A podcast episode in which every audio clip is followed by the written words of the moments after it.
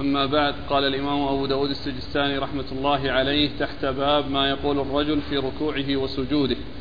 قال حدثنا أحمد بن صالح قال حدثنا ابن وهب قال حدثنا معاوية بن صالح عن عمرو بن قيس عن عاصم بن حميد عن عوف بن مالك الأشجعي رضي الله عنه أنه قال قمت مع رسول الله صلى الله عليه وآله وسلم ليلة فقام فقرأ سورة البقرة لا يمر بآية رحمة إلا وقف فسأل ولا يمر بآية عذاب إلا وقف فتعوذ. قال ثم ركع بقدر قيامه يقول في ركوعه سبحان ذي الجبروت والملكوت والكبرياء والعظمة. ثم سجد بقدر قيامه ثم قال في سجوده مثل ذلك ثم قام فقرأ بآل عمران ثم قرأ سورة سورة. بسم الله الرحمن الرحيم. الحمد لله رب العالمين وصلى الله وسلم وبارك على عبده ورسوله نبينا محمد وعلى آله وأصحابه أجمعين. أما بعد فقد سبق أن مر في الدرس الماضي البدء بهذه الترجمة وهي ما يقوله آه، في باب ما يقوله في ركوعه وسجوده أي ما يقوله المصلي في ركوعه وسجوده أي من الذكر. لأن الباب الذي سيأتي بعده في الدعاء. وعلى هذا فإن قوله في ما يقوله يعني من الذكر.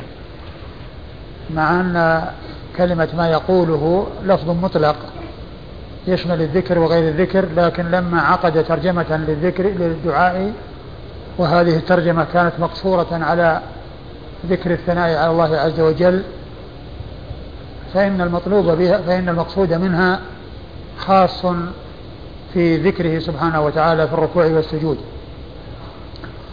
ومن المعلوم أن الركوع يعظم فيه الرب كما جاء في ذلك الحديث عن رسول الله صلى الله عليه وسلم. والسجود يكثر فيه من الدعاء كما جاءت في ذلك السنة عن رسول الله صلى الله عليه وسلم. لكن لا مانع في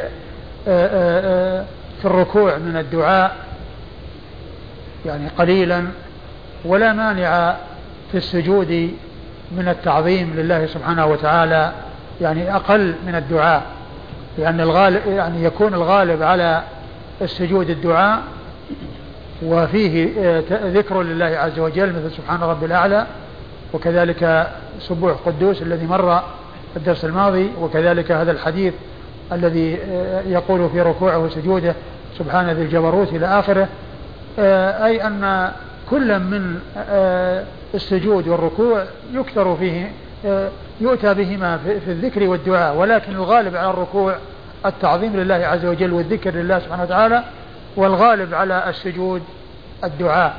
وقد جاء الجمع بين الدعاء والذكر في كل من الركوع والسجود في آه، حديث عائشة الذي آه، سيأتي وفيه أن النبي صلى آه، أن النبي عليه الصلاة والسلام بعدما أنزلت عليه إذا جاء نصر الله والفتح يقول في ركوعه وسجوده سبحانك اللهم وبحمدك اللهم اغفر لي يتأول القرآن لأن سبحانك اللهم وبحمدك ثناء وتعظيم لله عز وجل.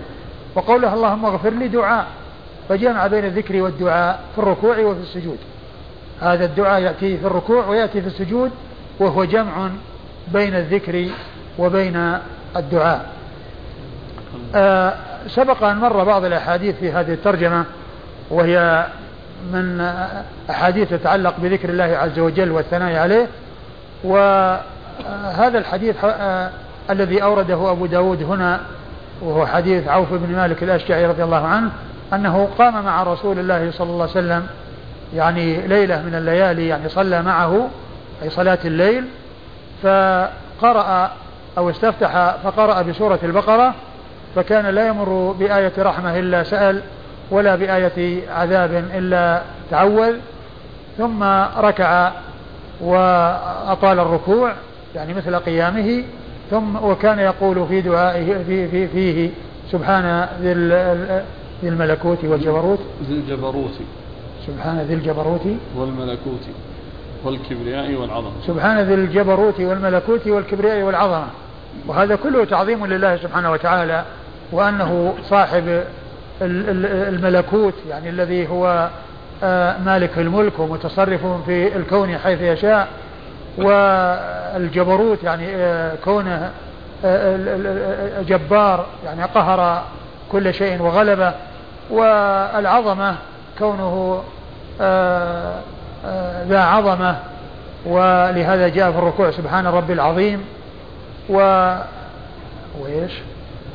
والملكوت والكبرياء والعظمة والكبرياء يعني هو هذه من صفاته الذي هو الكبرياء ولا وليس لأحد أن يتصف بهذه الصفة. فهذه من صفات الله سبحانه وتعالى التي اتصف بها. نعم. ثم سجد بقدر قيامه ثم قال في سجوده مثل ذلك. يعني مثل ذلك يعني مثل هذا الثناء الذي هو سبحان ذي الجبروت والملكوت والكبرياء والعظمة نعم.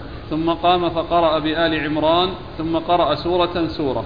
ثم قرأ بآل عمران ثم سورة سورة. يعني في كل ركعة يأتي بسورة. نعم. هل يفهم من ذلك أنه اقتصر على هذا الذكر دون قوله سبحان ربي العظيم أو سبحان ربي الأعلى؟ ما يفهم منه. ما يفهم منه. بل, بل هذا مما جاء فيه.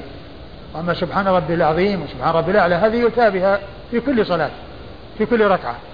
ولكن الأشياء الأخرى يؤتى بها. ويمكن أن يجمع بين سبوح قدوس رب الملائكة والروح سبحان ذي الجبروت والملكوت والكبرياء والعظمة ويأتي بالثناء على الله عز وجل وبالأدعية الواردة عن الرسول صلى الله عليه وسلم يعني آه، آه، المتنوعة يعني الأدعية المتنوعة التي جاءت عن النبي صلى الله عليه وسلم في السجود يمكن أن يجمع بينها. لا يقال إن هذه يأتي بهذه تارة وبهذه تارة ولا يجمع بينها. لا لأن هذا موطن يطال في يطال السجود ويؤتى فيه بالأدعية المختلفة بخلاف الاستفتاح فإنه لا يطال ولا يجمع بين الأدعية المختلفة التي وردت بل يأتي بهذا أو بهذا أو بهذا. أما أن يجمع بين الأدعية المتنوعة ويجلس مدة طويلة قبل أن يقرأ الفاتحة يأتي بهذه المتنوعة ليس هذا موطن للجمع بين تلك الأدعية المتنوعة. فهذا مثل ألفاظ التشهد وألفاظ الأذان لا يجمع بين الأنواع منها وإنما يؤتى بهذا أحيانا وبهذا أحيانا.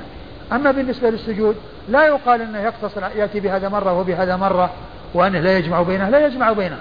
وكذلك في الركوع يعني لا يقال أنه لا يجمع بين هذا وهذا. يمكن يقول سبحان ربي العظيم ويقول سبوح قدوس رب الملائكة والروح. ويقول سبحانك اللهم وبحمدك اللهم اغفر لي ويقول سبحان ذي الجبروت والملكوت والكبرياء والعظمة. كل ذلك يمكن أن يجمع لأنه يطيل القيام الركوع ويطيل السجود ويأتي بالأدعية المختلفة. نعم.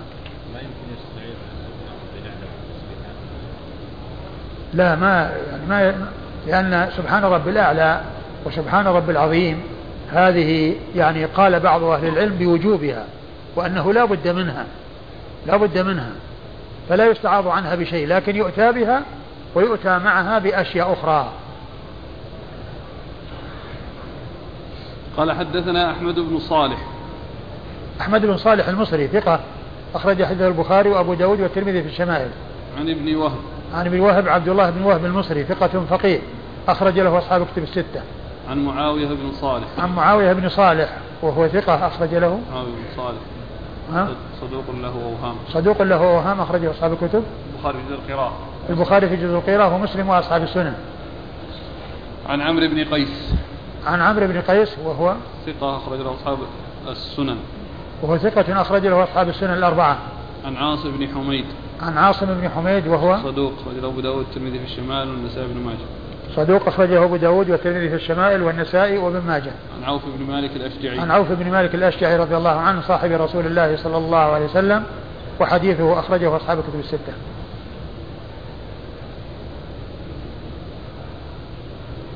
قال حدثنا أبو الوليد الطيالسي وعلي بن الجعد قال حدثنا شعبة عن عمرو بن مرة عن أبي حمزة مولى الأنصار عن رجل من بني عبس عن حذيفة رضي الله عنه أنه رأى رسول الله صلى الله عليه وآله وسلم يصلي من الليل فكان يقول الله أكبر ثلاثا ذو الملكوت والجبروت والكبرياء والعظم.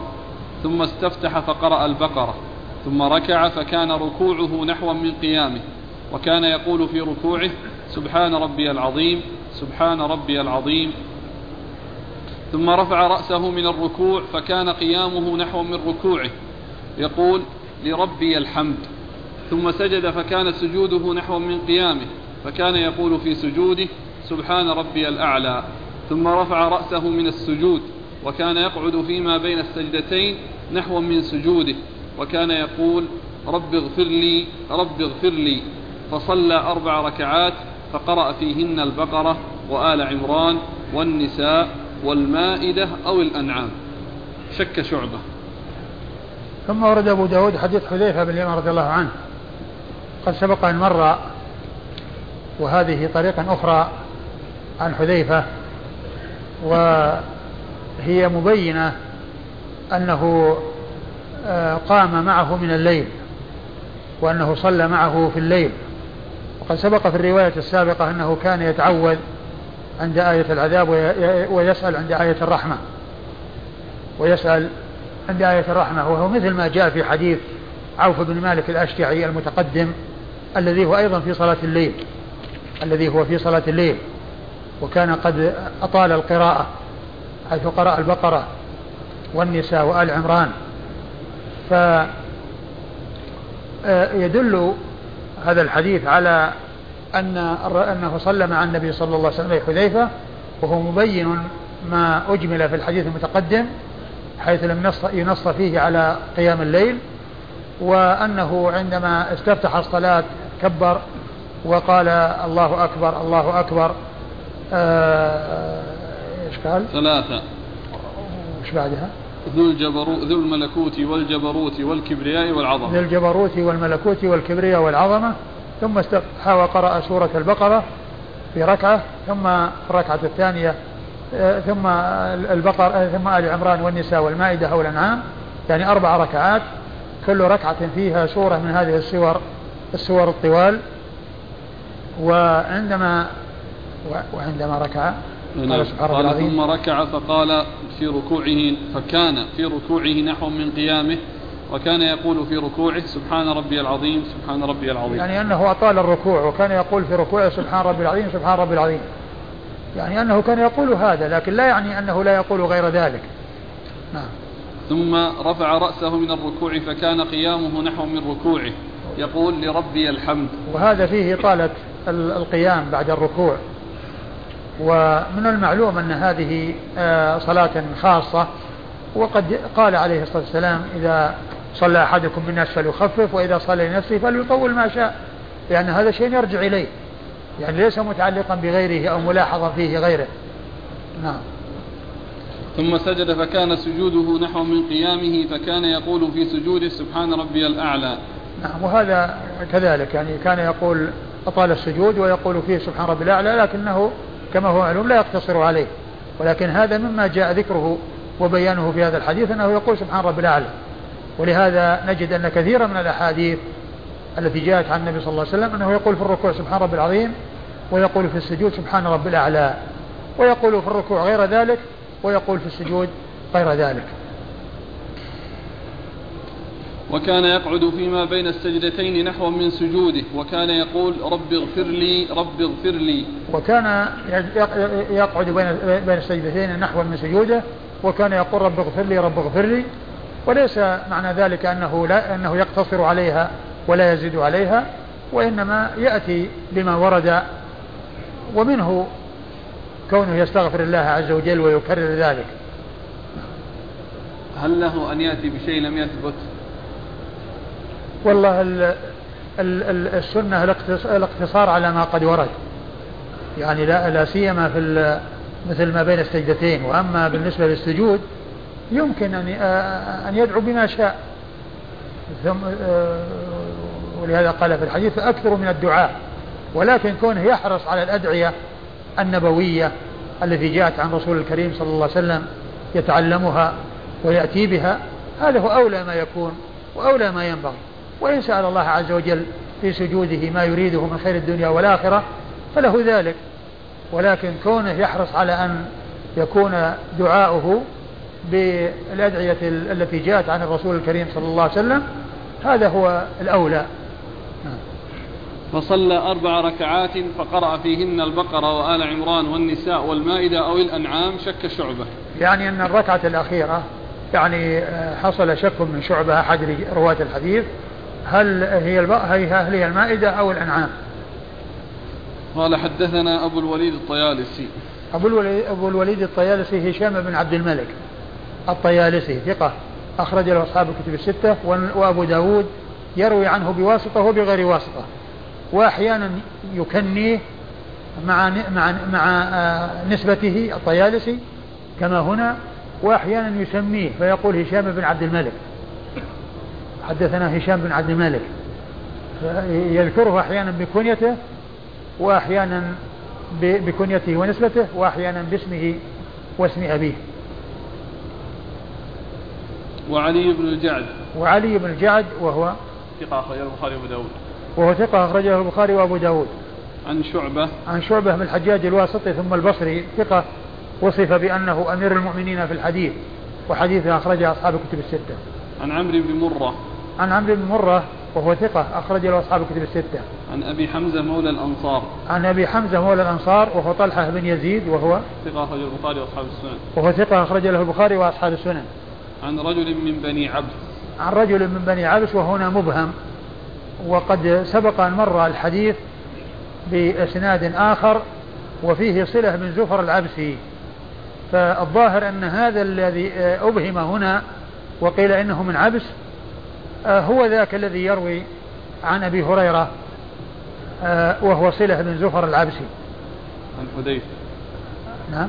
يروي عن أبي هريرة. يروي عن من هو؟ عن حذيفة. عن حذيفة نعم عن أبي حذيفة نعم.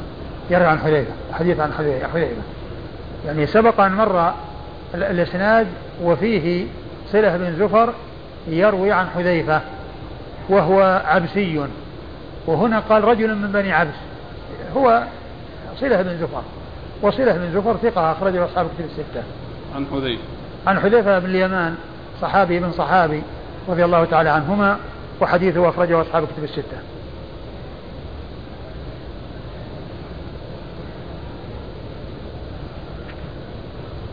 قال رحمه الله تعالى باب في الدعاء في الركوع والسجود. ومحل الشاهد من إيراد الحديث فيما يقول في ركوعه وسجوده كونه يقول سبحان رب العظيم في الركوع وسبحان رب الأعلى في السجود.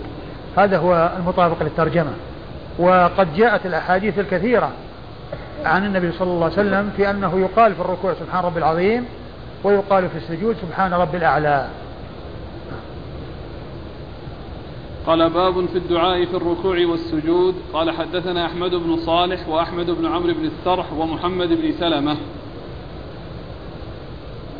قالوا حدثنا ابن وهب قال أخبرنا عمرو يعني بن الحارث عن عمارة بن غزية عن سمي مولى أبي بكر. أبي بكر. مولى أبي بكر. أبي بكر بن عبد الرحمن بن الحارث بن هشام. وسيأتي في إسناد آخر. يعني آه، فيه هذا المحذوف. هذا الذي حذف من الطبع طبعا في الطباعة.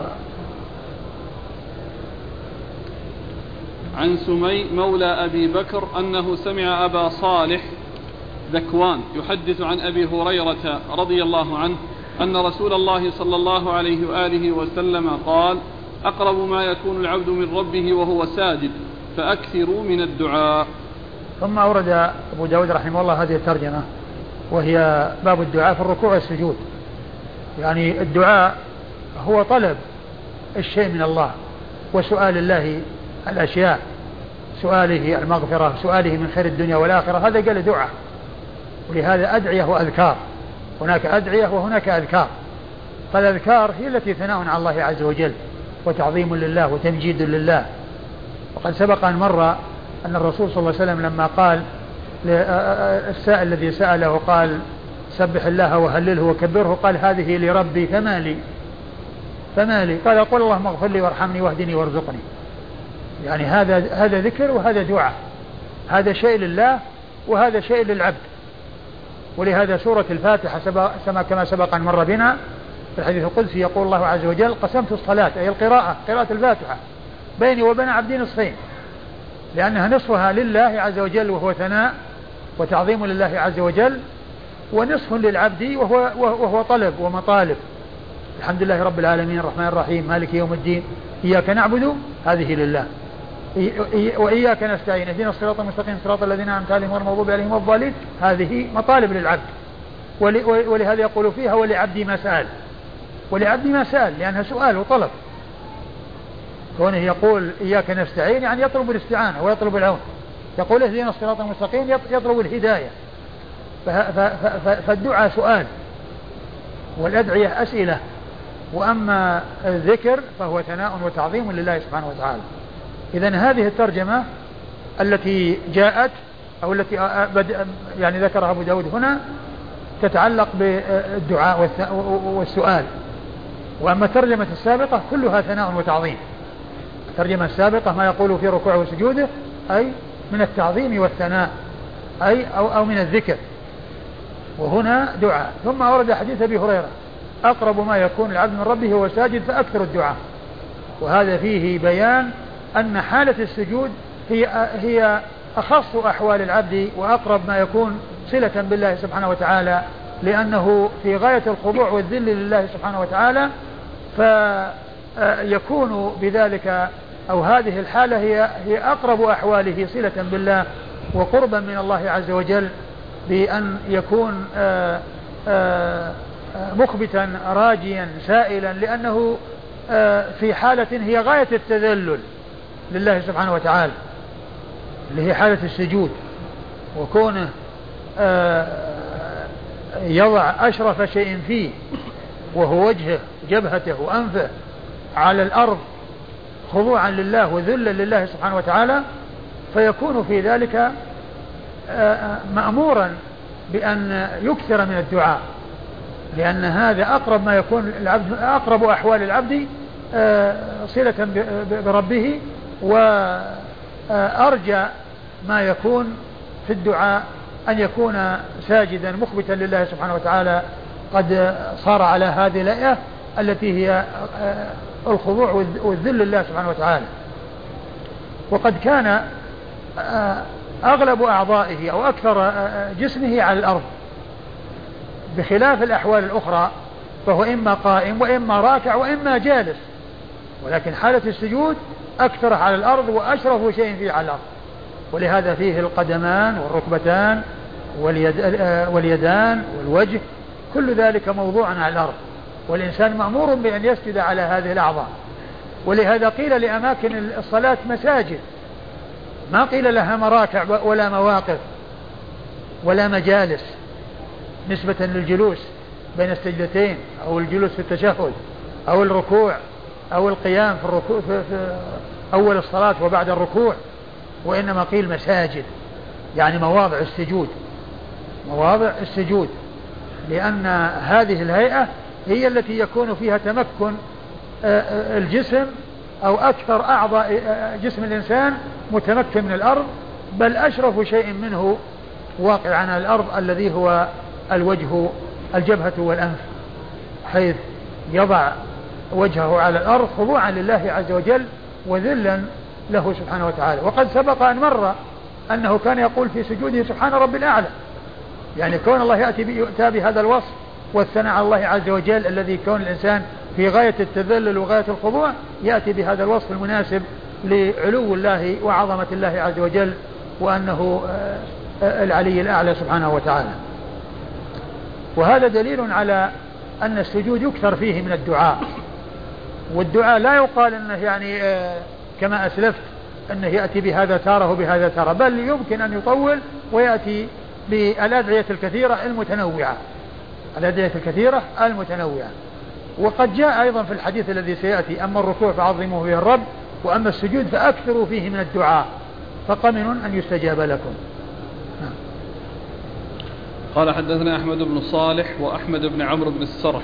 أحمد بن صالح مر ذكره وأحمد بن عمرو بن السرح هو المصري أيضا وهو ثقة أخرج حديثه مسلم وأبو داود والنسائي وابن ماجه.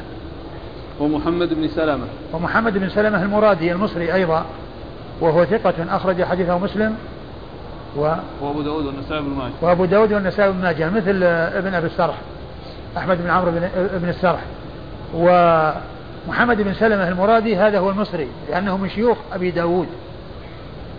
وهذا وهناك شخص قال محمد بن سلمة لم يدركه أبو داود بل هو من طبقة شيوخ شيوخه. فإذا جاء محمد بن سلمة في شيوخه فالمراد به المصري. وإذا جاء في طبقة شيوخ شيوخه فالمراد به الحراني الباهلي. يعني لأن كثيرا ما يأتي بدون نسبة. فقال محمد بن سلمة محمد بن سلمة. هذا يأتي في الشيوخ وهذا في شيوخ الشيوخ. فكون آه، إذا جاء في الشيوخ فهو المصري. وإذا جاء في شيوخ الشيوخ فهو الحراني الباهلي. عن ابن وهب عن عمرو عن عمرو يعني ابن الحارث عن عن ابن وهب مر ذكره وعمرو هو ابن الحارث وهو المصري أيضا وهو مصري ثقة أخرج له أصحاب الكتب الستة. عن عن عمارة بن غزية. عن عمارة عن عمارة بن غزية وهو لا بأس به أخرج البخاري تعليقا. وهو لا بأس به أخرجه البخاري تعليقا ومسلم وأصحاب. لا بأس به وهي بمعنى صدوق أخرج له البخاري تعليقا, تعليقا ومسلم وأصحاب السنة. عن سمي مولى أبي بكر. عن سمي مولى أبي بكر بن عبد الرحمن بن الحارث بن هشام وهو ثقة أخرج له أصحاب الكتب الستة ومولاه يعني لأن المولى يكون من أسفل ومن أعلى. ولهذا من أنواع علوم الحديث معرفة الموالي. معرفة الموالي وهو يكون من أسفل ومن أعلى لأنه يقال للسيد مولى وهو المولى من أعلى. ويقال للعبد مولى أو العتيق مولى لأنه مولى من أسفل كما أن الموالي تكون بسبب العتق وبسبب الإسلام وبسبب الحلف. يعني تكون يكون الولاء بهذه الأنواع وبهذه الأحوال. قد يكون مولاهم بسبب الحلف. وقد يكون مولاهم بسبب العتق وقد يكون مولاهم بسبب الإسلام على يديه. كما قيل عن البخاري أو الجعفي نسبة إلى الجعفيين لأن أحد أجداده أسلم على يد واحد من الجعفيين. أسلم على يد واحد من الجعفيين أحد أجداده. فصار آه، النسب بالولاء للجعفيين يعني لذلك الذي أسلم ول ولنسله من بعده. ولهذا يقال البخاري الجعفي نسبة إلى الجعفيين لأن أحد أجداده أسلم على يد واحد من الجعفيين فلهذا يقال له الجعفي ولاء. فكلمة مولى أبي بكر بن عبد الرحمن يعني معناه يعني معناه أنه مولى من أسفل. و وأبو بكر بن عبد الرحمن بن الحارث بن هشام هو أحد فقهاء المدينة السبعة آه، على أحد الأقوال الثلاثة في السابع منهم. أي نعم. ولاء الحلف يعني يكون قبيلة تحالف قبيلة فينسب إليها ولاء لأنه ليس منها ليس منها. ولهذا إذا كان الشخص من القبيلة يعني آه يقولون من أنفسهم مثل ما يقولون في مسلم ابن الحجاج في ترجمته. مسلم بن الحجاج القشيري أن القشيري من أنفسهم يعني أن أصله منهم ما هو ما هو ولا. نسبته إليهم نسبة نسب وليست نسبة ولاء من أنفسهم. لكن الجعفي مولاهم بسبب العتق. قد يكون مولى بسبب الر... مولاهم بسبب الإسلام على يد إنسان منهم أو مولاهم بسبب العتق أو مولاهم بسبب المحالفة. كون قبيلة يعني تدخل مع قبيلة في الحلف فينسب أفرادها إلى تلك القبيلة لا أنهم من أصلها ولكنهم محالفون لها. عن أبي صالح ذكوان. عن أبي صالح وهو ذكوان اسمه ذكوان. يعني جمع بين اسمه وكنيته. وهو, وهو يأتي كثيرا بكنيته وقد يجمع بينهما كما هنا. وقد يؤتى ب آه، يعني آه، نسبته وهو السمان أو الزيات. يأتي أحيانا السمان وأحيانا الزيات لأنه كان يجلب الزيت والسمن فلقب بالسمان أو الزيات. عن أبي هريرة. عن أبي هريرة عبد الرحمن بن صخر الدوسي رضي الله عنه صاحب رسول الله صلى الله عليه وسلم وحديثه وهو وهو أكثر الصحابة حديثا على الإطلاق رضي الله عنه وأرضاه.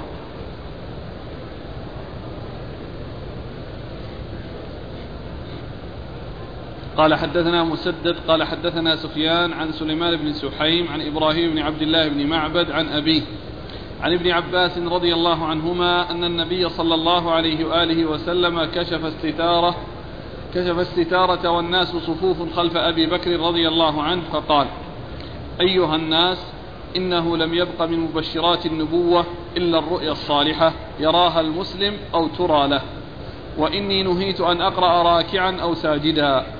فأما الركوع فعظموا الرب فيه وأما السجود فاجتهدوا في, في الدعاء فقمن أن يستجاب لكم. ثم ورد أبو داود رحمه الله حديث ابن عباس. حديث عبد الله بن عباس رضي الله تعالى عنهما أن النبي صلى الله عليه وسلم قال قال إيش؟ أن النبي صلى الله عليه وسلم كشف الستارة والناس صفوف خلف أبي بكر فقال أن النبي صلى الله عليه وسلم كشف الستارة والناس صفوف خلف أبي بكر يعني في مرض موته صلى الله عليه وسلم. والستارة أي الستارة تكون على الباب. ولهذا الأبواب لا بأس يكون عليها ستار بحيث إذا منه انفتح الباب وإذا يعني يكون مانع يعني من أن يرى ما كان في الداخل. وكذلك الشبابيك. لا بأس أن يكون عليها ستاير حتى إذا فتح الشباك وإذا هناك ستارة تمنع من رؤية آه، من في الخارج لمن في الداخل. فهذا يدل على أن اتخاذ آه، آه، الستائر على الأبواب وعلى الشبابيك لا بأس بها لأن لها حاجة. ولكن الذي لا حاجة له والذي لا يصلح ولا ينبغي هو ستر الجدران. وكون الجدران يكون عليها ستاير وتلبس ويوضع عليها ستاير لأن هذا زيادة لا حاجة إليها.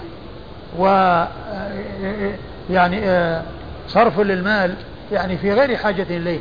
وأما كونها على الشبابيك وعلى الأبواب لا بأس بذلك لأن الباب يفتح فإذا فتح من أجل يسهل الدخول والخروج يعني ترفع الستارة ويدخل الإنسان ثم يبقى آه، الستارة ساترة يعني فيما بين ما بين الداخل والخارج. وكذلك الشبابيك لها حاجة لأنها تفتح وتغلق. ففي حال فتحها هناك حاجة إلى الستر. وأما الجدران هي ثابتة ولا يعني يترتب على سترها أو كسوها بالأقمشة وما إلى ذلك إلا إضاعة المال يعني في في غير طائل. فالرسول صلى الله عليه وسلم كشف الستارة والناس صفوف خلف أبي بكر رضي الله تعالى عنه وهو يصلي بالناس في مرض موت رسول الله صلى الله عليه وسلم. فقال أيها الناس إنه لم يبق من مبشرات النبوة إلا الرؤيا الصالحة يراها المسلم أو ترى له. إنه لم يبق من مبشرات النبوة إلا الرؤيا الصالحة يراها المؤمن أو ترى له. والمبشرات يعني مبشرات النبوة هي آه هي التي يحصل البدء بها. والرسول صلى الله عليه وسلم أول ما بدأ به من الوحي الرؤيا الصالحة الرؤيا فكان لا يرى رؤيا إلا جاءت مثل فلق الصبح صلى الله عليه وسلم. فهذه أول شيء حصل له يعني من من من المبشرات. فمبشرات النبوة آه، آه، الرؤيا و ومن المعلوم أن الرؤيا يعني يحصل بها آه، بالنسبة للأنبياء إخبار عن أمور مغيبة وهي وحي لأن رؤيا الأنبياء وحي. الأنبياء رؤيا رؤاهم وحي وغيرهم رؤاهم ليست وحي. ولكن آه الرؤيا يعني آه يمكن أن يعني يستدل بها على أمر مستقبل أو يعني يتوقع أن يحصل يعني أمر مستقبل هي تدل عليه. والمستقبل لا يعلم يعلم الغيب إلا الله عز وجل لكن قد يكون يعرف عن طريق الرؤيا يعني حصول شيء يحصل في المستقبل بسبب الرؤيا. وعندما تقع الرؤيا تكون مطابقة يعني للشيء الذي قد حصل أو تكون على سبيل المثال مثل آه، قصة آه، آه، صاحبي السجن صاحبي يوسف في السجن. لأن كل واحد منهما رأى رؤيا وقصها وهي كلها تخبر عن أمر مستقبل أو ترشد إلى أمر مستقبل. وتأويل هذه الرؤيا وقوعها طبقا للشيء الذي رؤي. فأحدهما رأى أنه يعصر خمرا وكان تعبيرها أنه يعصر خمرا. ولهذا الرؤيا منها ما يأتي مطابق تأويلها مطابق. يعني شيء يراه في المنام ثم يراه طبقا لما رأى في المنام. وقد تكون الرؤيا على سبيل ضرب المثال. ما تطابق الذي يرى في المنام. وهي رؤيا الشخص الثاني الذي رأى أنه يحمل فوق رأسه خبز تأكل الطير منه. هذا ما ما يحمل خبز حقيقة. ولكنه يقطع ويصلب رأسه ثم تأتي الطير وتأخذ من مكان آه، رأسه وقطع رأسه. لأن آه، هذا على سبيل المثال. فكلها يعني إخبار عن أمر مستقبل. الحاصل نقول لهم يبقى مبشرات النبوة. الرؤيا الصالحة الرؤيا هي أول يعني ما يبدأ به النبي صلى الله عليه وسلم أو أول ما بدأ به النبي صلى الله عليه وسلم الرؤيا الصالحة الرؤيا صلى الله عليه وسلم ورؤياه وحي ورؤى, ورؤى الأنبياء وحي. وكما قلت أيضا آه، قوله يراها الرجل آه، آه، يراها الرجل أو ترى له يعني لأنها فيها شيء عن إشارة إلى شيء يأتي ويحصل في المستقبل والغيب لا يعلم لا يعلم الغيب إلا الله عز وجل. وعن طريق الوحي يمكن أن يعرف الغيب ويعرف يعني شيء من المغيبات مثل ما جاء النبي صلى الله عليه وسلم أخبار عن أمور كثيرة تقع في المستقبل ومنها ما وقع ومنها ما لم يقع. لكن الرؤيا يمكن الإنسان أن يرى رؤيا ثم هذه الرؤيا تشير إلى شيء سيحصل في المستقبل. وقد يقع طبقا للرؤيا كصاحب يوسف الأول وقد تقع على سبيل ضرب المثال كصاحب يوسف الثاني. نعم. أيها الناس إنه لم يبقى من مبشرات النبوة إلا الرؤيا الصالحة يراها المسلم أو ترى له. يراها المسلم هو نفسه يرى أنه يحصل له كذا وكذا وأنه يعني آه، يرى أنه يحصل له كذا وكذا أو ترى له يعني شخص آخر من الناس يراها أن أن أن فلان حصل له كذا. يراها المؤمن أو ترى له. يعني يراها هو بنفسه يعني لنفسه أو يراها غيره له. لا ما يجزم. ما يجزم لأن الرؤيا قد يعني قد يعني هذا الذي يحصل قد يكون أضغاث أحلام. ما هو رؤيا؟ ما كل ما يجري في المنام يقال له رؤيا. ولهذا الرسول صلى الله عليه وسلم يعني كان يعني بعد صلاة الفجر مباشرة يعني يسأل أصحابه يقول من رأى منكم رؤيا يقصها؟ يعني لأن لأنهم حديث عهد بالنوم يعني وإذا كان أحد رأى يعني يكون قريب يعني ما تكون يعني ضاعت أو تفلتت أو يعني ذهب منها شيء. فكان مرة من المرات هو أخبر رؤيا طويلة رآها صلى الله عليه وسلم في حديث عبد الرحمن بن سمرة حديث طويل في يعني في, في الرؤيا رؤيا الرسول صلى الله عليه وسلم. قوله أو ترى له. أو ترى له يعني شخص يراها يعني إما هو يراها لنفسه أو غيره يراها له. يعني يأتي إليه ويقول رأيت في المنام أنك يعني حصل كذا وكذا. ويشرع أو يستحب لهذا أن يبشر أو أن يخبر. والله نعم إذا كانت أنها طيبة يعني يخبر يخبر بها. وإذا كانت يعني آه، غير ذلك يعني آه، آه، لا يخبر بها. ولا يخبر بها كل أحد. أقول لا يخبر بها كل أحد. وإذا كان قد يترتب عليها أيضا يعني فتنة أو مضرة أو ما إلى ذلك يعني ليس بلازم أنه يخبر بها. لكن يخبر بها من من يحب. يعني إذا إذا رأى ذلك. له. ها؟ لا هي الرؤيا الصالحة يعني آه، هي رؤيا طيبة يعني المقصود بها أنها رؤيا طيبة يعني تكون للإنسان. يعني ما هي رؤيا يعني سيئة أو شيء يعني في مضرة على الإنسان. نعم. إن استبشر بها العبد وفرح هل عليه من حرج؟ لا ما عليه من حرج أبدا. يعني آه يعني إذا كان صالحة فيها بشارة. لكن ما ينبغي للناس أن أن يهتموا بالرؤى وأن يحرصوا على الرؤى وأن يكون الإنسان بس مشغول وده يرى رؤيا أو كذا إلى آخره. لا الرؤيا تأتي عفوية وأحيانا قد يكون الإنسان يشغل نفسه في شيء ثم يراه في المنام بسبب أنه يعني مشغول فيه دائما وأبدا. ويكون من أضغاث الأحلام في الغالب. قال وإني نهيت أن أقرأ راكعا أو ساجدا. وإني نهيت أن أقرأ راكعا أو ساجدا. والرسول صلى الله عليه وسلم إذا قال نهيت فالناهي له هو الله عز وجل. وإذا قال أمرت فالآمر له فالآمر له هو الله عز وجل. بخلاف الصحابة إذا قالوا أمرنا أو نهينا فإن الآمر لهم رسول الله صلى الله عليه وسلم والناهي لهم رسول الله عليه الصلاة والسلام. وأمره ونهيه إنما هو من عند الله. كما قال الله عز وجل وما ينطق عن الهوى إن هو وحي إلا وحي يوحى. لكن هم يسندون الخبر إلى من علمهم وأرشدهم وهو رسول الله صلى الله عليه وسلم وأمرهم ونهاهم وهو يسند ذلك إلى من أمره ونهاه وهو الله عز وجل. لأن الرسول صلى الله عليه وسلم الذي يأمره وينهاه هو الله والصحابة الذي يأمرهم وينهاهم الرسول صلى الله عليه وسلم.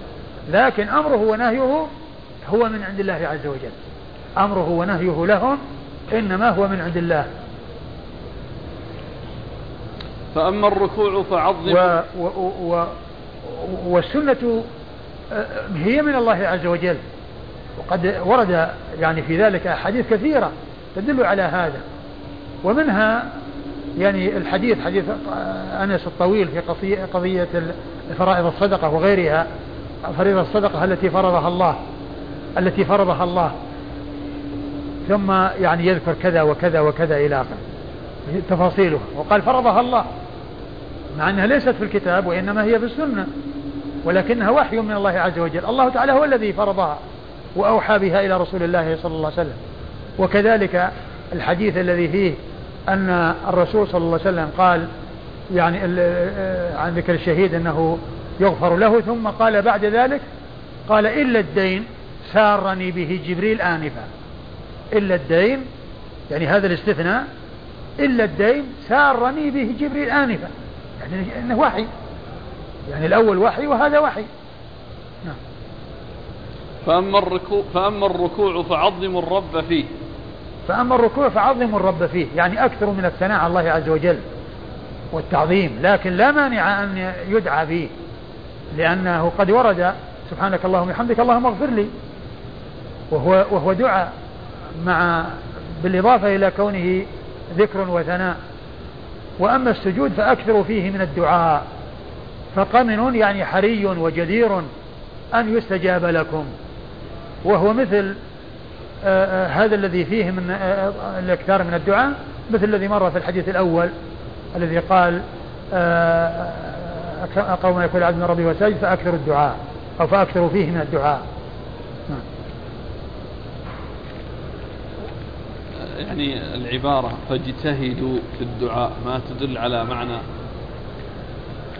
والله يعني على على أن الإنسان يكثر وأيضا يعني يكون حاضر القلب و وأن يكون يعني آه، آه، غير غافل. كل تشير إليه.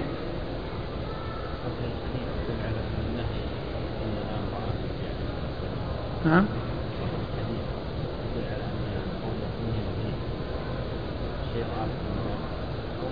ما يدل ما يدل على ما يدل على يعني لكنه يعني كونه قال في آخر حياته وفي مرض موته يعني إن إن الرؤيا مبشرة النبوة وهي التي بقيت. يعني بعد وفاته صلى الله عليه وسلم يبقى هذا الشيء الذي يكون للناس ويحصل للناس ويرشد إلى أمر مستقبل. يعني قد إذا كانت الرؤيا صادقة يعني قد أنه يحصل ويتحقق. ولكن ما في يعني شيء أنه, أنه يعني كونه يعني لأن هذه جملة أو جملة أشياء جاءت لم يبقى كذا وإني نهيت يحتمل أن يكون في المنام ويحتمل أن يكون غيره لأن رؤيا, رؤيا الأنبياء وحي. لكن لا يقال جزما أن أن هذا النهي إنما حصل في المنام أنه إنما قد حصل في المنام. يمكن أن يكون في المنام ويمكن أن يكون في غيره من أنواع الوحي أو الكيفيات التي يحصل بها الوحي.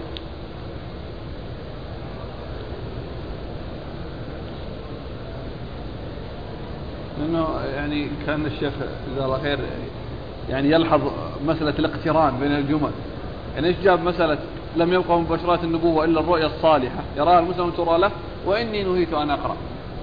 إيش العلاقة بين هذا هذا إخبار إخبار عن عدة أشياء عن عدة أشياء يعني قالها صلى الله عليه وسلم بهذه المناسبة وهذه الحالة فيحتمل أن يكون ذلك يعني يعني هذا إشارة إلى الرؤيا وإلى أنه يحصل منها كذا وكذا لا سيما وكونه يعني في آخر حياته صلى الله عليه وسلم وأن هذا هو الذي سيبقى وأن معرفة الأمور المغيبة أو الإرشاد إلى الأمور المغيبة ما بقي إلا هذا الشيء.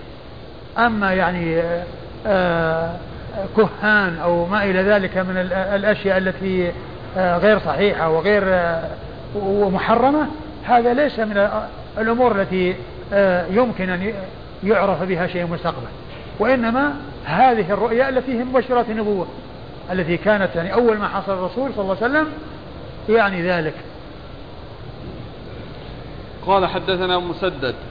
مسدد بن مسرهد البصري ثقة أخرجه البخاري وأبو داود والترمذي والنسائي. عن سفيان. عن سفيان وهو بن عيينة المكي وهو ثقة. أخرجه أصحاب الكتب الستة. عن سليمان بن سحيم. عن سليمان بن سحيم وهو صدوق أخرجه مسلم وأبو داود والنسائي بن ماجه. وهو صدوق أخرجه مسلم وأبو داود والنسائي بن ماجه. عن إبراهيم بن عبد الله بن معبد. عن إبراهيم بن عبد الله بن معبد وهو صدوق أخرجه مسلم وأبو داود والنسائي بن ماجه. ثقة. صدوق. صدوق أخرجه مسلم وأبو داود والنسائي بن ماجه. مسلم وأبو داود والنسائي بن ماجه مثل الذي قبله. عن أبيه. عن أبيه وهو صدوق أخرجه ثقة. ثقة أخرج له؟ مسلم وأبو داود والنسائي بن ماجه. يعني مثل مثل ابنه إلا أنه ثقة. والذين خرجوا له هم الذين خرجوا لابنه ولتلميذ ابنه. يعني ثلاثة على ولا خرج لهم أصحاب الكتب الستة إلا البخاري إلا البخاري والترمذي. الترمذي فيهم؟ إيه. موجودة والترمذي؟ لا لا. أي البخاري والترمذي. مسلم وأبو داود والنسائي وابن ماجه. عن ابن عباس. عن ابن عباس رضي الله تعالى عنهما وقد مر ذكره. أن النبي صلى الله عليه وسلم كشف الستار والناس صفوف خلف أبي بكر فقال أيها الناس الخطاب. وهم يصلون.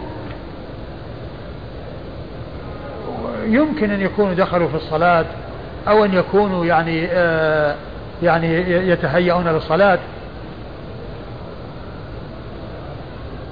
يجوز مخاطبة المصلي. يجوز مخاطبته إذا كان هناك حاجة. يعني بالنسبة للحاجة يجوز مخاطبته. مثل الحديث الذي الذي كان في في عائشة اللي لما كان القمر في كسوف وكان الناس أو الشمس كاسفة وكان الناس يصلون أو أو قمر فقال يعني آه يعني إيش إيش صلاة هذه؟ آية؟ فأشارت يعني أنها آية. يعني أن هذه صلاة كسوف. يعني يمكن عند عند الحاجة أن أن أنه يخاطب وإني ويسلم عليه ويسلم عليه ولكن يرد بالإشارة. وإني نهيت أن أقرأ راكعا أو ساجدا. جاءت أسئلة. نعم. الدعاء في السجود بما ورد في القرآن. ربنا آتنا في الدنيا حسنة وفي الآخرة حسنة وقنا عذاب النار. ربنا ورد عن الإمام أحمد يعني كما سيأتي أنه يعني ال ال يعني يعجبه الدعاء بما ورد في القرآن. يعجبه الدعاء بما ورد في القرآن. مثل ربنا آتنا في الدنيا حسنة وفي الآخرة حسنة وقنا عذاب النار. وليس قراءة هذا. لا ما يقال قراءة. ما يقال قراءة. لا هذا هذا دعاء. جاءت أسئلة كذلك الدعاء بغير العربية في الصلاة. الإنسان يعني عليه أن يتعلم الأدعية الشرعية التي وردت عن رسول الله صلى الله عليه وسلم وإذا كان ما لم يستطع أو لم يتمكن فله أن يدعو بلهجته ولسانه. والله عز وجل لا تختلف عليه الألسنة بل هو عالم بكل شيء ومحيط بكل شيء سبحانه وتعالى. لكن عليه أنه يعني يتعلم الأشياء التي لا بد منها في الصلاة. قال حدثنا عثمان بن أبي شيبة قال حدثنا جرير عن منصور عن أبي الضحى عن مسروق عن عائشة رضي الله عنها أنها قالت كان رسول الله صلى الله عليه وآله وسلم يكثر أن يقول في ركوعه وسجوده سبحانك اللهم ربنا وبحمدك اللهم اغفر لي يتأول القرآن. ثم ورد حديث عائشة رضي الله عنها أن النبي صلى الله عليه وسلم كان يكثر أن يقول في ركوعه وسجوده سبحانك اللهم وبحمدك سبحانك اللهم ربنا وبحمدك اللهم اغفر لي يتأول القرآن. وجاء أنه بعدما أنزلت عليه سورة, سورة النصر ما صلى صلاة إلا قال في ركوعه وسجوده سبحانك اللهم وبحمدك اللهم اغفر لي يتأول القرآن أي ينفذ ما أمر به في القرآن. هذا هو معنى يتأول القرآن. لأن قوله فسبح, فسبح بحمد ربك تنفيذه سبحانك اللهم ربنا وبحمدك. واللهم اغفر لي تنفيذ لقوله واستغفره. فسبح بحمد ربك واستغفره. فكان يقول سبحانك اللهم ربنا وبحمدك اللهم اغفر لي. يتأول القرآن يعني ينفذ القرآن ينفذ ما أمر به ويحقق ما أمر به في القرآن. ولهذا يأتي التأويل بمعنى التنفيذ وبمعنى الحقيقة وبمعنى الشيء لأن التأويل يأتي بمعنى التفسير ويأتي بما يؤول إليه الأمر من الحقيقة ويعني والتنفيذ. يعني آه، يتأول القرآن يعني يطبق وينفذ الشيء الذي أمر به في القرآن وهو التسبيح والاستعاذة. فقوله سبحانك اللهم ربنا وبحمدك تنفيذ لقوله سبحانه وتعالى فسبح بحمد ربك. وقوله وقوله اللهم اغفر لي تنفيذ لقوله واستغفره. وهذا الحديث يدل على أن الركوع يجمع فيه بين بين التعظيم بين بين الذكر والدعاء. وكذلك السجود يجمع فيه بين الذكر والدعاء. ولكن لكون النبي صلى الله عليه وسلم قال الركوع عظموا فيه الرب والسجود أكثروا فيه من الدعاء يعني ينبغي أن يكون غالب ما يكون في السجود أدعية وغالب ما يكون في الركوع أذكار وتعظيم وثناء لله سبحانه وتعالى. وهذا الحديث الذي معنا يدل على كلا الأمرين على أن الركوع يدعى فيه وإن كان الغالب عليه فيه التعظيم والسجود آه، يثنى على الله عز وجل فيه وإن كان الغالب عليه الدعاء. بل قد جاء أن أنه يقول سبحان ربي الأعلى. وأن النبي صلى الله عليه وسلم كان يقول في سجود سبحان ربي الأعلى. وهو وهو وهو آه ثناء أو تعظيم لله سبحانه وتعالى. نعم. قال وقوله يتأول القرآن المقصود به سورة النصر. فالمراد بالقرآن هنا بعضه. يعني بعضه وهو هذان الأمران اللذان اشتملت عليهما سورة النصر إذا جاء نصر الله والفتح. يعني هذان الأمران يعني يعني من أوامر الله عز وجل لنبيه صلى الله عليه وسلم بالتسبيح والاستغفار الرسول صلى الله عليه وسلم كان ينفذ هذا ما ما صلى صلاة منذ أن أنزلت عليه إن إذا جاء نصر الله والفتح إلا قال في ركوعه وسجوده سبحانك اللهم وبحمدك اللهم اغفر لي. يتأول القرآن. نعم. وهذا هو معنى قول عائشة رضي الله عنها في الحديث الآخر كان خلقه في القرآن. يعني معناه يمتثل الأوامر ويجتنب النواهي ويتأدب بالآداب. يعني فخلقه مبني على القرآن وتابع للقرآن يمتثل وينتهي ويتأدب ويتصف بالصفات المطلوبة صلوات الله وسلامه وبركاته عليه. هذا هو معنى قوله خلقه في القرآن. وكلمة القرآن هنا المراد به آه، آه، إطلاق الكل وإرادة البعض أو إرادة الجزء. يعني يتأول القرآن يعني ما جاء في القرآن من الأمر بالتسبيح والاستغفار. قال حدثنا عثمان بن أبي شيبة. عثمان بن أبي شيبة الكوفي ثقة أخرج له أصحاب الكتب الستة إلا الترمذي. عن جرير. عن جرير بن عبد الحميد الضبي وهو ثقة أخرج له أصحاب الكتب الستة. عن منصور. عن منصور بن معتمر الكوفي وهو ثقة أخرج له أصحاب الكتب الستة. عن أبي الضحى. عن أبي الضحى وهو مسلم بن صبيح وهو ثقة أخرج له أصحاب الكتب الستة. عن مسروق. عن مسروق بن الأجدع وهو ثقة أخرج له أصحاب الكتب الستة. عن عائشة. عن عائشة أم المؤمنين رضي الله عنها وأرضاها الصديقة بنت الصديق وهي واحدة من سبعة أشخاص عرفوا بكثرة الحديث عن النبي صلى الله عليه وسلم. قال حدثنا أحمد بن صالح قال حدثنا ابن وهب قال حد قال حاء وحدثنا أحمد بن السرح قال أخبرنا ابن وهب قال أخبرني يحيى بن أيوب عن عمارة بن غزية عن سمي مولى أبي بكر. عن أبي صالح رضي الله عن أبي صالح عن أبي هريرة رضي الله عنه أن النبي صلى الله عليه وآله وسلم كان يقول في سجوده اللهم اغفر لي ذنبي كله دقه وجله وأوله وآخره. زاد ابن السرح علانيته وسره.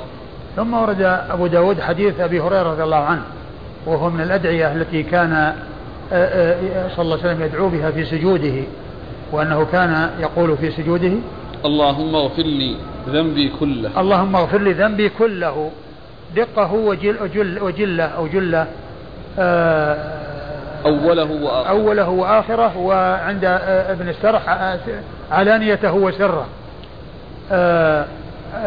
دقة وجله يعني صغيرة وكبيره لأن الدق المقصود به الصغير أو الدقيق والجل الذي هو الجليل الكبير العظيم.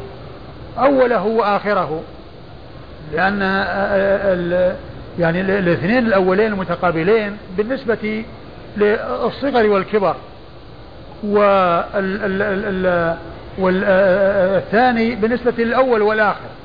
يعني ما كان أولا وما كان آخرا. والأمر الثالث اللي عند ابن السرح ما كان علانية وسرا. ما كان علانية وسرا. والمقصود به ما كان علانية من الإنسان وسرا من الإنسان. يعني شيء ظاهر للناس وشيء يعني مشاهد وشيء خفي لا يطلع عليه إلا الله عز وجل. والله تعالى هو الذي يعلم الغيب والشهادة. يعني يعلم السر والعلانية ويعلم الخفي والظاهر. فالمقصود بالسر والعلانية يعني السر الذي حصل يعني سرا وأخفاه عن الناس ولا يعلمه إلا الله سبحانه وتعالى والعلانية التي اطلع عليها الناس والتي ظهرت للناس. وهذا فيه بيان أن الدعاء يمكن أن أن يؤتى به وأن يطول فيه وأن يكرر وأن يأتي بالأشياء الألفاظ المتقاربة والأشياء التي لأنها لأن لأن المقام آه، في مثل هذا لا بأس به. وإلا يمكن أن يكون قوله كله يغني عن هذا كله. أغفر لي ذنبي كله؟ يعني يغني عن دقه وجله وعلانيته وسره آه، وآخره لكن التفاصيل وذكر ذلك في الأدعية آه، هذا من الأمور المطلوبة. نعم.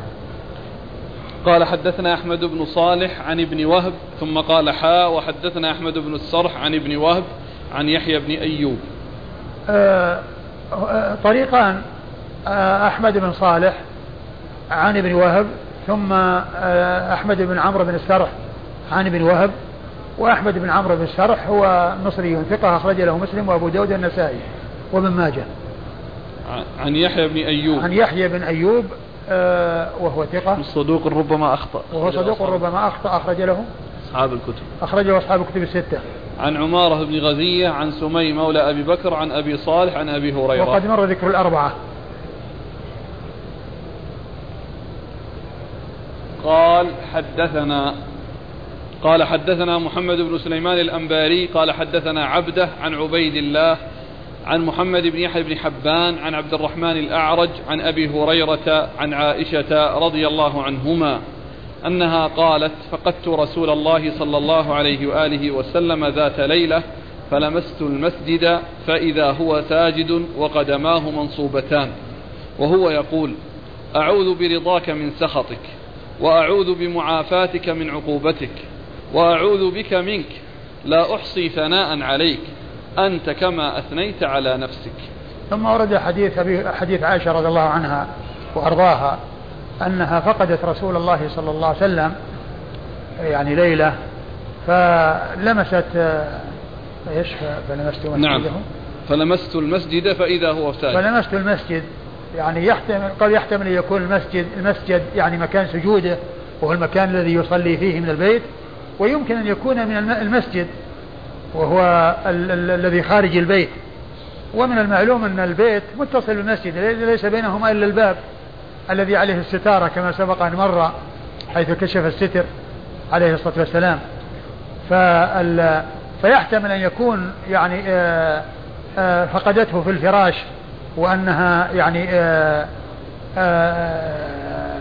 جاءت مكان صلاته في البيت في البيت ووقعت يداها أو يدها على على على رجليه وهما منصوبتان وهو ساجد. يقول في سجوده اللهم إني أعوذ برضاك من سخطك وبمعافاتك من عقوبتك وبك منك لا أحصي ثناء عليك أنت كما أثنيت على نفسك. ويحتمل أن يكون في المسجد. وأنها خرجت وبحثت عنه ويعني كان فيه ظلام وكانت يعني تتلمس بيدها فوقعت. يعني وهذا بسبب الظلام لأن كونها يعني ما ترى ولكنها عن طريق اللمس وقعت يدها عليه صلى الله عليه وسلم إما في البيت وهو في المكان الذي يصلي فيه أو في آه، المسجد. يعني حيث خرج منه من بيته إلى المسجد وصلى فيه وهي آه، وجدته كذلك. والله تعالى أعلم وصلى الله وسلم وبارك على عبده ورسوله نبينا محمد وعلى آله وأصحابه أجمعين. بسم الله الرحمن الرحيم. الحمد لله رب العالمين الصلاة والسلام على عبد الله ورسوله نبينا محمد وعلى آله وصحبه أجمعين. أما بعد قال الإمام أبو داود السجستاني غفر الله له تحت باب في الدعاء في الركوع والسجود. قال حدثنا محمد بن سليمان الأنباري قال حدثنا عبده عن عبيد الله عن محمد بن يحيى بن حبان عن عبد الرحمن بن عن عبد الرحمن الأعرج عن أبي هريرة عن عائشة رضي الله عنهما أنها قالت فقدت رسول الله صلى الله عليه وآله وسلم ذات ليلة فلمست المسجد فإذا هو ساجد وقدماه منصوبتان. وهو يقول أعوذ برضاك من سخطك وأعوذ بمعافاتك من عقوبتك وأعوذ بك منك. لا أحصي ثناء عليك أنت كما أثنيت على نفسك. بسم الله الرحمن الرحيم الحمد لله رب العالمين وصلى الله وسلم وبارك على عبده ورسوله نبينا محمد وعلى آله وأصحابه أجمعين. أما بعد يقول الإمام أبو داود السجستاني رحمه الله تعالى آه، تحت ترجمة باب دعاء في الركوع والسجود. وقد مر أحاديث عديدة في الدرس الماضي في هذه الترجمة وبقي حديث واحد وهو حديث أبي هريرة رضي الله تعالى عنه أن النبي صلى الله عليه وسلم كان حديث عائشة رضي الله عنها أن رسول الله صلى الله عليه وسلم كان يقول في سجوده اللهم إني أعوذ برضاك من سخطك بمعافاتك من عقوبتك وبك منك لا أحصي ثناء عليك أنت كما أثنيت على نفسك. آه، أورد أبو داود رحمه الله تحت تحت الترجمة أحاديث وهذا الحديث هو آخرها آخر هذه الأحاديث التي أوردها أبو داود رحمه الله. وفي أول الحديث تقول عائشة رضي الله عنها إنها فقدت رسول الله صلى الله عليه وسلم أي فقدته من الفراش يعني في الليل ف آه، عنه ولمست المسجد ويحتمل أن يكون قوله لمست المسجد أي المكان الذي يصلي فيه من البيت يعني فقدته في الفراش فذهبت إلى مكان صلاته في البيت فلمست ووقعت يد يد يدها على رجليه وهما منصوبتان وهو يدعو في سجوده قائلا اللهم إني أعوذ برضاك من سخطك وبمعافاتك من عقوبتك وبك منك لا احصي ثناء عليك أنت كما أثنيت على نفسك. ويحتمل أن يكون المقصود من قوله المسجد أي مسجد الرسول صلى الله عليه وسلم. وأنه خرج من الحجرة ودخل في المسجد وصار يصلي فيه. ومن المعلوم أن المسجد والحجرة ليس بينهما إلا باب. لأن رسول الله صلى الله عليه وسلم له باب على الخارج وله باب على الداخل له باب يفتح على المسجد وباب يفتح خارج يعني آه، على السوق وعلى الشارع فيحتمل أن يكون فقدها إياه في الفراش وأنها وقعت يدها عليه وهو في مصلاه أي في مسجده أي محل سجوده أي في الحجرة وأن يكون خرج من الحجرة وصلى في المسجد وهي بحثت عنه في المسجد ووقعت يدها عليه وهو يصلي وذلك كان في الظلام. وهذا أيضا يعني كون المكان يعني فيه ظلام وأنها وقعت يدها على رجليه وهما منصوبتان لأنه ليس هناك إضاءة ترى فيها شخصه صلى الله عليه وسلم وإنما كانت تتلمس بيدها حتى وقعت يدها عليه. هذا يدلنا على على أن ما يقوله بعض الغلاة في رسول الله صلى الله عليه وسلم أنه لا ظل له وأنه إذا مشى في الشمس ما يكون له ظل لأنه نور يقابل نور الشمس ونور يسطع بنور الشمس فلا يكون له ظل. هذا من الغلو في رسول الله صلى الله عليه وسلم. ليس بحاجة إلى أن يغلى فيه وأن يضاف إليه شيء آه ليس حاصلا وليس واقعا. وإنما ذلك من باب الغلو. فلو كان الأمر كما يقول أنه لا ظل له كيف يكون عائشة تتلمس في الظلمة حتى تقع تحصله وتقع يدها عليه؟ لو كان أنه مثل الشمس لا, لا ظل له وأنه مضيء مثل ضوء الشمس ما يكون عنده ظلام أبدا. ولا يمشي في ظلام ولا يكون في ليلة ظلمة وإنما يكون آه، مثل الشمس. أين وجد؟ فنوره مثل نور الشمس يعني ساطع ولا ولا تحتاج عائشة إلى أنها تتلمس في الليل حتى تقع يدها عليه رضي الله تعالى عنها وأرضاها. فهذا يدلنا على أن هذا الذي يقوله بعض من يقوله من الغلاة في رسول الله صلى الله عليه وسلم أن هذا آآ آآ هذا الحديث يدل على بطلانه. لأنها كونها تتلمس في الظلمة وتقع يدها يدها على رجله أو على رجليه لو كان الأمر كما يقولون ما ما كان هنا حاجة إلى تلمس. ما في حاجة إلى تلمس. ثم أيضا الحديث الآخر الذي فيه حديث عائشة أيضا أنه كانت تصلي يصلي رسول الله صلى الله عليه وسلم في الليل ورجلها في قبلته فإذا سجد غمزها حتى تكف رجلها ويسجد. فإذا رفع يعني مدتها قالت والبيوت يومئذ ليس فيها مصابيح. ليس فيها مصابيح. لو كان الأمر كما يقولون إيش الحاجة للمصابيح إذا كان الرسول صلى الله عليه وسلم في الحجرة يعني ما يحتاج إلى مصابيح ولا يحتاج إلى إضاءة. هذا كل هذا من الغلو في رسول الله صلى الله عليه وسلم.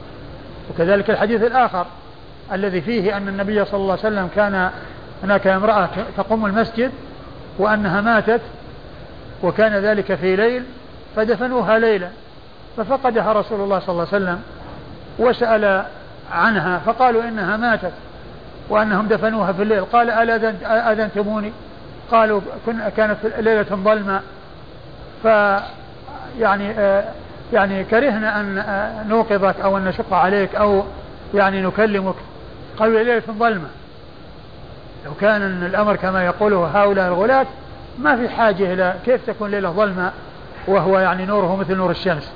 نعم ولا شك عنده نور وهو نور الوحي ونور الهدى الذي به آه، يستضاء في الطريق إلى الله والوصول إلى الله وفي آه، آه، اتباعه الخروج من الظلمات إلى النور. جعله الله هاديا مهديا يهدي به من يهدي الله به من اتبع رضوانه سبل السلام. وقال الله عز وجل عنه إنا أرسلناك شاهدا مبشرا ونذيرا وداعيا الله بإذنه وسراجا منيرا. هو سراج منير لكن المقصود السراج المنير كونه مضيء الطريق إلى الله عز وجل. وذلك بالوحي في الكتاب والسنة. اللذين من سار عليهما فقد سار على طريق صحيح وعلى صراط مستقيم. وليس المقصود منه أنه كما يقول بعض الغلاة أنه لا ظل له وأنه إذا مشى في الشمس يكون لا ظل له. وكما جاء في بعض الأحاديث أنه كان يعني آه، جلس في ظل الكعبة استظل بظل الكعبة وجلس في ظلال الكعبة. يعني آه، لو كان الأمر يعني آه، كما يقولون كيف يتظلل بظلال وهو نفسه يعني لا ظل له. الحاصل أن هذا من الغلو. في رسول الله صلى الله عليه وسلم وقد أغناه الله بما كمله به وبما أعطاه من الفضائل والخصائص عن تكلف المتكلفين وغلو الغلاة الذين يضيفون إليه ما لا يكون حاصلا وإنما ذلك من باب الغلو والإطراء لرسول الله صلى الله عليه وسلم. وقد قال الله عز وقد قال رسول الله صلى الله عليه وسلم لا تطروني كما أطرت النصارى ابن مريم إنما أنا عبد فقولوا عبد الله ورسوله. صلوات الله وسلامه وبركاته عليه. وفي قوله وهما منصوبتان يدل على أن الرجلين تنصبان في السجود وأن الإنسان لا يبسطهما أو وإنما كما جاء في بعض الأحاديث يجعل أطراف أصابعه متجهة إلى القبلة ناصبا قدميه كما جاء في بعض الأحاديث عن رسول الله صلى الله عليه وسلم. ينصب القدمين ويجعل أطراف أصابع متجهة متجهة إلى القبلة يعني حيث يعني تيسر ذلك وحيث أمكن ذلك. ثم إن الدعاء الذي كان يدعو به رسول الله صلى الله عليه وسلم يقول اللهم إني أعوذ برضاك من سخطك وبمعافاتك من عقوبتك والرضا والسخط من صفات الله عز وجل وهما صفتان متقابلتان. والمعافاة والعقوبة هما من أفعال الله عز وجل وهما متقابلان. وفي هذا دليل على أنه يستعاذ بصفات الله كما يستعاذ بالله لأن الاستعاذة بالصفة إنما هي استعاذة بما يستعاذ به. وصفاته غير مخلوقة وإنما هي قائمة به سبحانه وتعالى فيستعاذ بها كما يستعاذ به سبحانه وتعالى. ولهذا جاء في هذا الحديث الاستعاذة بالرضا وبالمعافاة وكذلك جاء الاستعاذة بكلمات الله التامات وجاء الاستعاذة بالعزة أعوذ بعزة الله وقدرته بالعزة والقدرة بعزة الله وقدرته من شر ما أجد وحاذر. قد جاءت السنة في الاستعاذة بصفات الله عز وجل. والله تعالى يستعاذ به وبصفاته. يستعاذ به وبصفاته. وبأسمائه. يستعاذ بالله سبحانه وتعالى. وفيه أيضا أن الصفات بعضها أفضل من بعض. لأن صفة الرضا أفضل من صفة الغضب والسخط. ولهذا يستعاذ بهذه من هذه. ولهذا سبقت الرحمة الغضب. سبقت الرحمة الغضب. وهذا يدل على تفاضل الصفات. فإن اللي يستعاذ المستعاذ بها أفضل من المستعاذ منها. وكذلك كلام الله عز وجل يتفاضل. ولهذا فأفضل آية في القرآن آية الكرسي وأفضل سورة في القرآن سورة الفاتحة. وقل هو الله أحد تعدل ثلث القرآن. تعدل ثلث القرآن. وهي أفضل من سورة تبت. يد أبي لهب التي بجوارها. فكلام الله يتفاضل وصفاته تتفاضل وقد جاءت وهذه النصوص تدل على ذلك. ثم إن الاستعاذة حصلت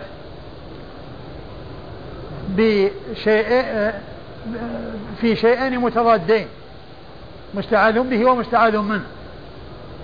فحصلت الاستعاذة بصفة الرضا من صفة الغضب. فالسخط وبفعل المعافاة من فعل العقوبة وهي أشياء متقابلة. ولما حصلت الاستعاذة بهذه الأشياء المتقابلة في بعضها من بعض وكان الموصوف بها الفاعل لتلك الأفعال لا ضد له قال وأعوذ بك منك. لأن هذه لها أضداد فاستعيد بالضد من الضد. ولكن حيث انتهى إلى الموصوف الفاعل الذي لا ضد له قال أعوذ بك منك. أعوذ بك منك. والمستعاذ منه الذي هو قال منك لأن كل محذور وكل مخوف إنما هو بقضاء الله وقدره وبخلقه وتكوينه.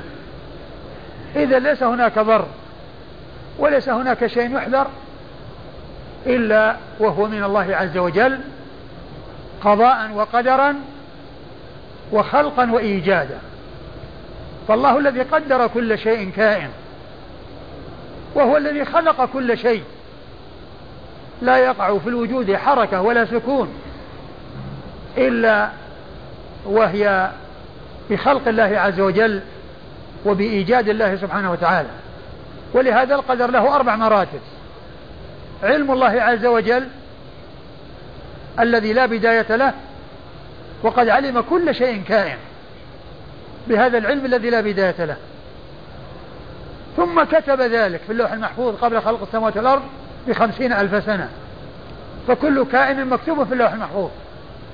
ما شاء الله كان وما لم يشاء لم يكن. كل ما هو كائن فقد سبقت كتابته باللوح المحفوظ. سبق به القضاء والقدر قبل خلق السماوات والأرض بخمسين ألف سنة. ثم بعد ذلك المشيئة. الله تعالى شاء أن يوجد. هذا الذي علمه وكتبه شاء أن يوجد.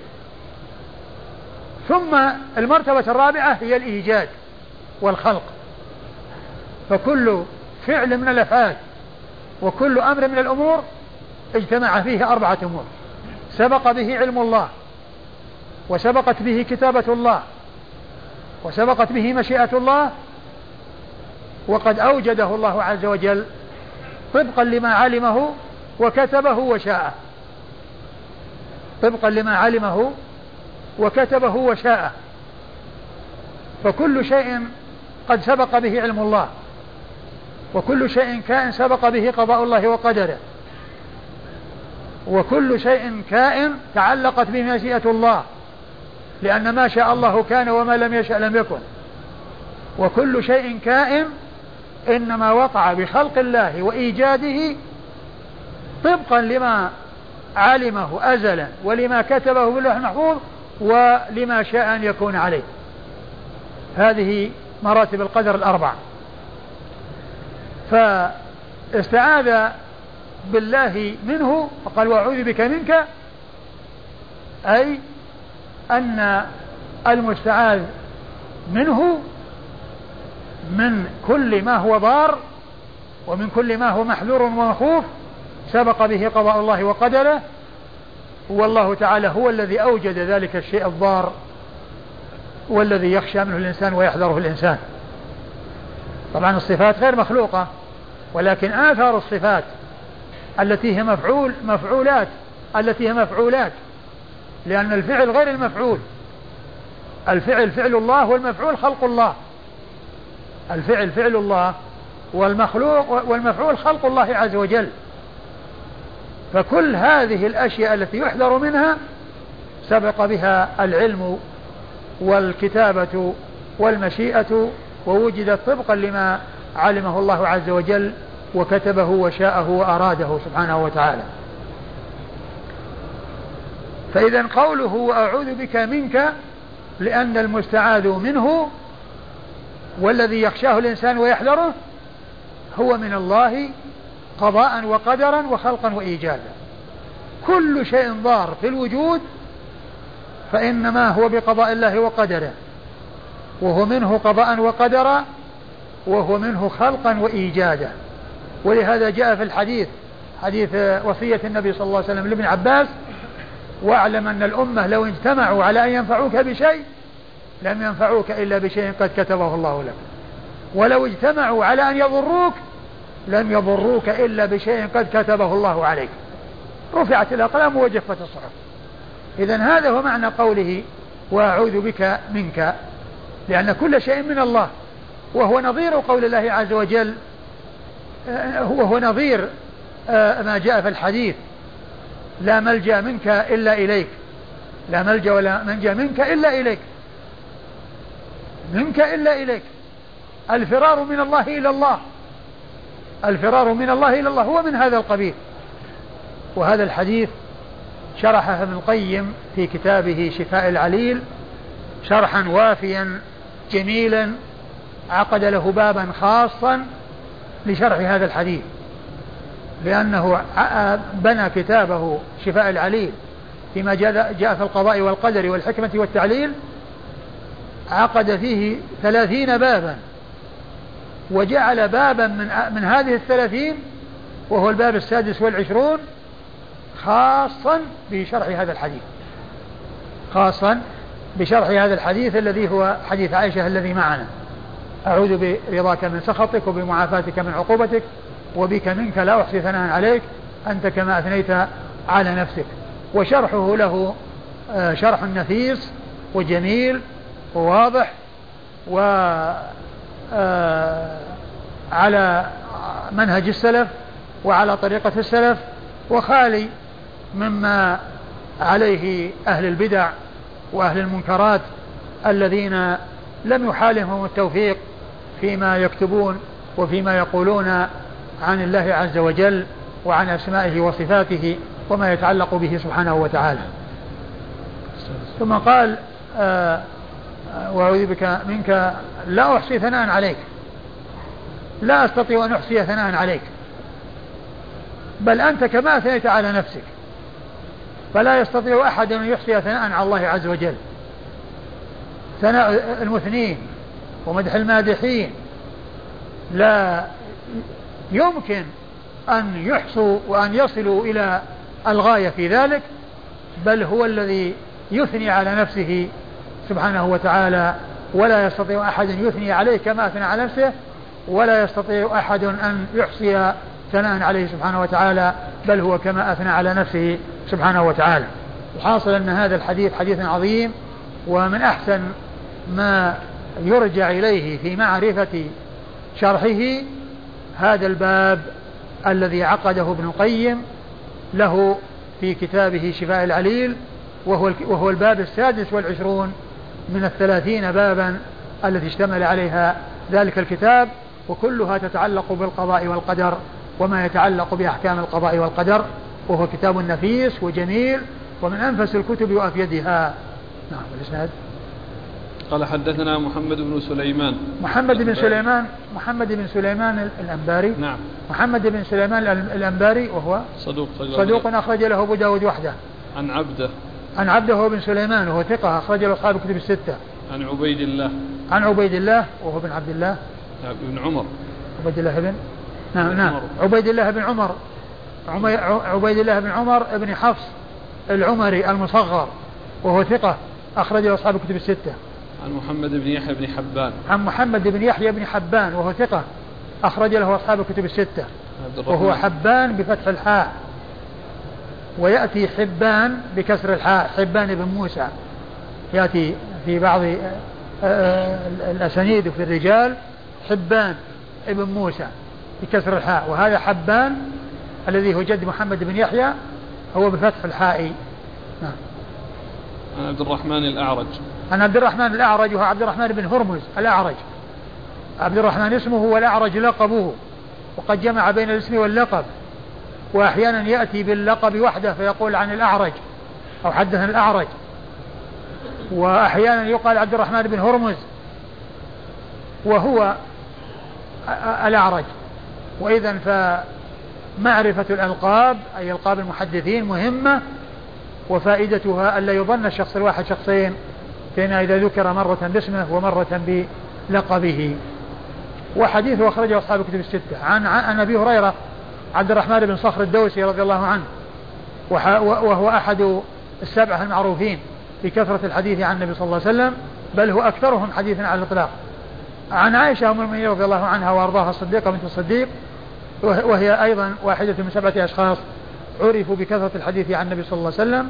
ستة رجال وامرأة واحدة هي أم المؤمنين عائشة. وهذا الحديث في إسناده أبو هريرة عن عائشة وهما من السبعة الذين عرفوا بكثرة الحديث عن النبي صلى الله عليه وسلم وهو من رواية الصحابي عن صحابي. فإذا هو ساجد وقدماه منصوبتان.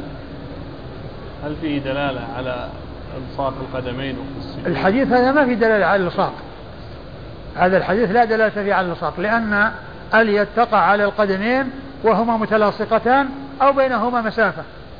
أو بينهما مسافة. يمكن أن تقع على الاثنتين وبينهما فجوة. ويمكن أن تكون متلاصقتين. فلا يدل على أنهما متلاصقتان ولا يدل على أنهما متباعدتان. وإنما يدل على أنهما منصوبتان وأما التلاصق وعدمه فلا دليل فيه. قال رحمه الله تعالى باب الدعاء في الصلاة. قال حدثنا عمرو بن عثمان قال حدثنا بقية قال حدثنا شعيب عن الزهري عن عروة أن عائشة رضي الله عنها أخبرته أن رسول الله صلى الله عليه وآله وسلم كان يدعو في صلاته اللهم إني أعوذ بك من عذاب القبر. وأعوذ بك من فتنة المسيح الدجال وأعوذ بك من فتنة المحيا والممات. اللهم إني أعوذ بك من المأتم والمغرم. فقال له قائل ما أكثر ما تستعيذ من المغرم؟ فقال إن الرجل إذا غرم حدث فكذب ووعد فأخلف. ثم ورد أبو داود رحمه الله هذه الترجمة وهي الدعاء في الصلاة. يعني لما ذكر الدعاء في الركوع والسجود يعني جاء بهذا الدعاء الذي هو مطلق في الصلاة. و آه، أورد آه، حديث آه، عائشة. عائشة أم المؤمنين رضي الله عنها وأرضاها أن النبي صلى الله عليه وسلم كان يقول في سجوده كان يدعو في صلاته. أنه أن نعم أن النبي كان يدعو في صلاته كان يدعو في صلاته يقول اللهم إني أعوذ بك من عذاب القبر. أعوذ بك من عذاب القبر. وأعوذ بك من من فتنة المسيح الدجال وأعوذ بك من فتنة المحيا والممات. فهذا هذه الأربع التي يستعيذ بالله عز وجل منها آه يعني اثنتان خاصتان واثنتان عامتان. ففتنة المحيا من جملتها فتنة المسيح الدجال. بل هي أعظم فتنة ومن أعظم الفتن التي تكون في الحياة. فاستعاذ بفتنة من فتنة المسيح الدجال لأن هذه أعظم فتنة ومن أعظم الفتن التي تكون في الحياة الدنيا. وأتى باستعاذة يعني من فتنة المحيا وهو يعم, يعم كل فتنة في الحياة ويدخل فيها فتنة المسيح الدجال. لكن هذه فتنة المسيح الدجال تكون في حق من أدركه. والذي يبتلى بها من أدركه. وأما فتنة المحيا فإنها تكون لمن أدركه ومن لم يدركه. فالذين ما أدركوا يعني آه، الدجال ولا أدركوا فتنته يعني فتنة المحيا موجودة في حقهم. كل فتنة تكون في الحياة الدنيا. واستعاذة بعذاب القبر هذا شيء خاص. وهو ما يحصل في عذاب القبر. يحصل من عذاب القبر في القبر من, من العذاب. وفتنة الممات يعني أعم من عذاب القبر. أعم من عذاب القبر لأنها تشمل عذاب القبر وغير عذاب القبر. يعني كل ما يكون بعد الموت يعني وقبل البعث والنشور فكله في من بعثة آه، من فتنة الممات. فذكر صفة آه، آه، أمرين خاصين مستعاذ بهما وأمرين مستعاذ منهما. وأمرين عامين مستعاذ منهما والخاص داخل في العام. لأن فتنة المسيح الدجال داخلة في فتنة الحياة وفتنة العذاب وعذاب القبر داخل في فتنة الممات. ثم قال بعد ذلك وأعوذ وأعوذ بك من المأثم والمغرم. المأثم هو الإثم وكل ما يسببه وكل ما يترتب عليه.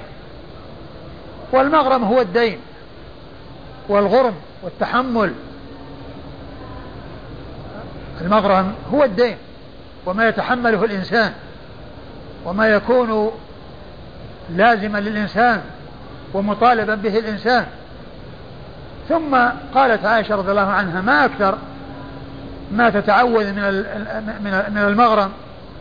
فبين عليه الصلاة والسلام من أسباب الاهتمام به وخطورته قال لأن الإنسان إذا غرم حدث فكذب حدث فكذب يضطر عندما يأتيه الدائنون يطالبونه يضطر أن يكذب عليه ويحصل منه الكذب ووعد فأخلف يقول الوقت الفلاني أعطيك إياه ثم الفلاني ما أعطاه إياه. يعني وفيك في الوقت الفلاني يأتي الوقت الفلاني ما وفى فيكون يترتب على ذلك كونه يبتلى بأن يحدث كاذبا وأن يعد ثم يخلف ولا يفي بوعده كل هذه تترتب على الدين. والدين شأنه عظيم وخطير. ولهذا جاء في الأحاديث الكثيرة عن رسول الله صلى الله عليه وسلم بيان خطورته. وجاء عن الشهيد أنه يغفر له كل شيء ثم قال عليه الصلاة والسلام إلا الدين سارا اللي به جبريل آنذا. لأن هذه حقوق الناس وحقوق الناس للناس. نعم.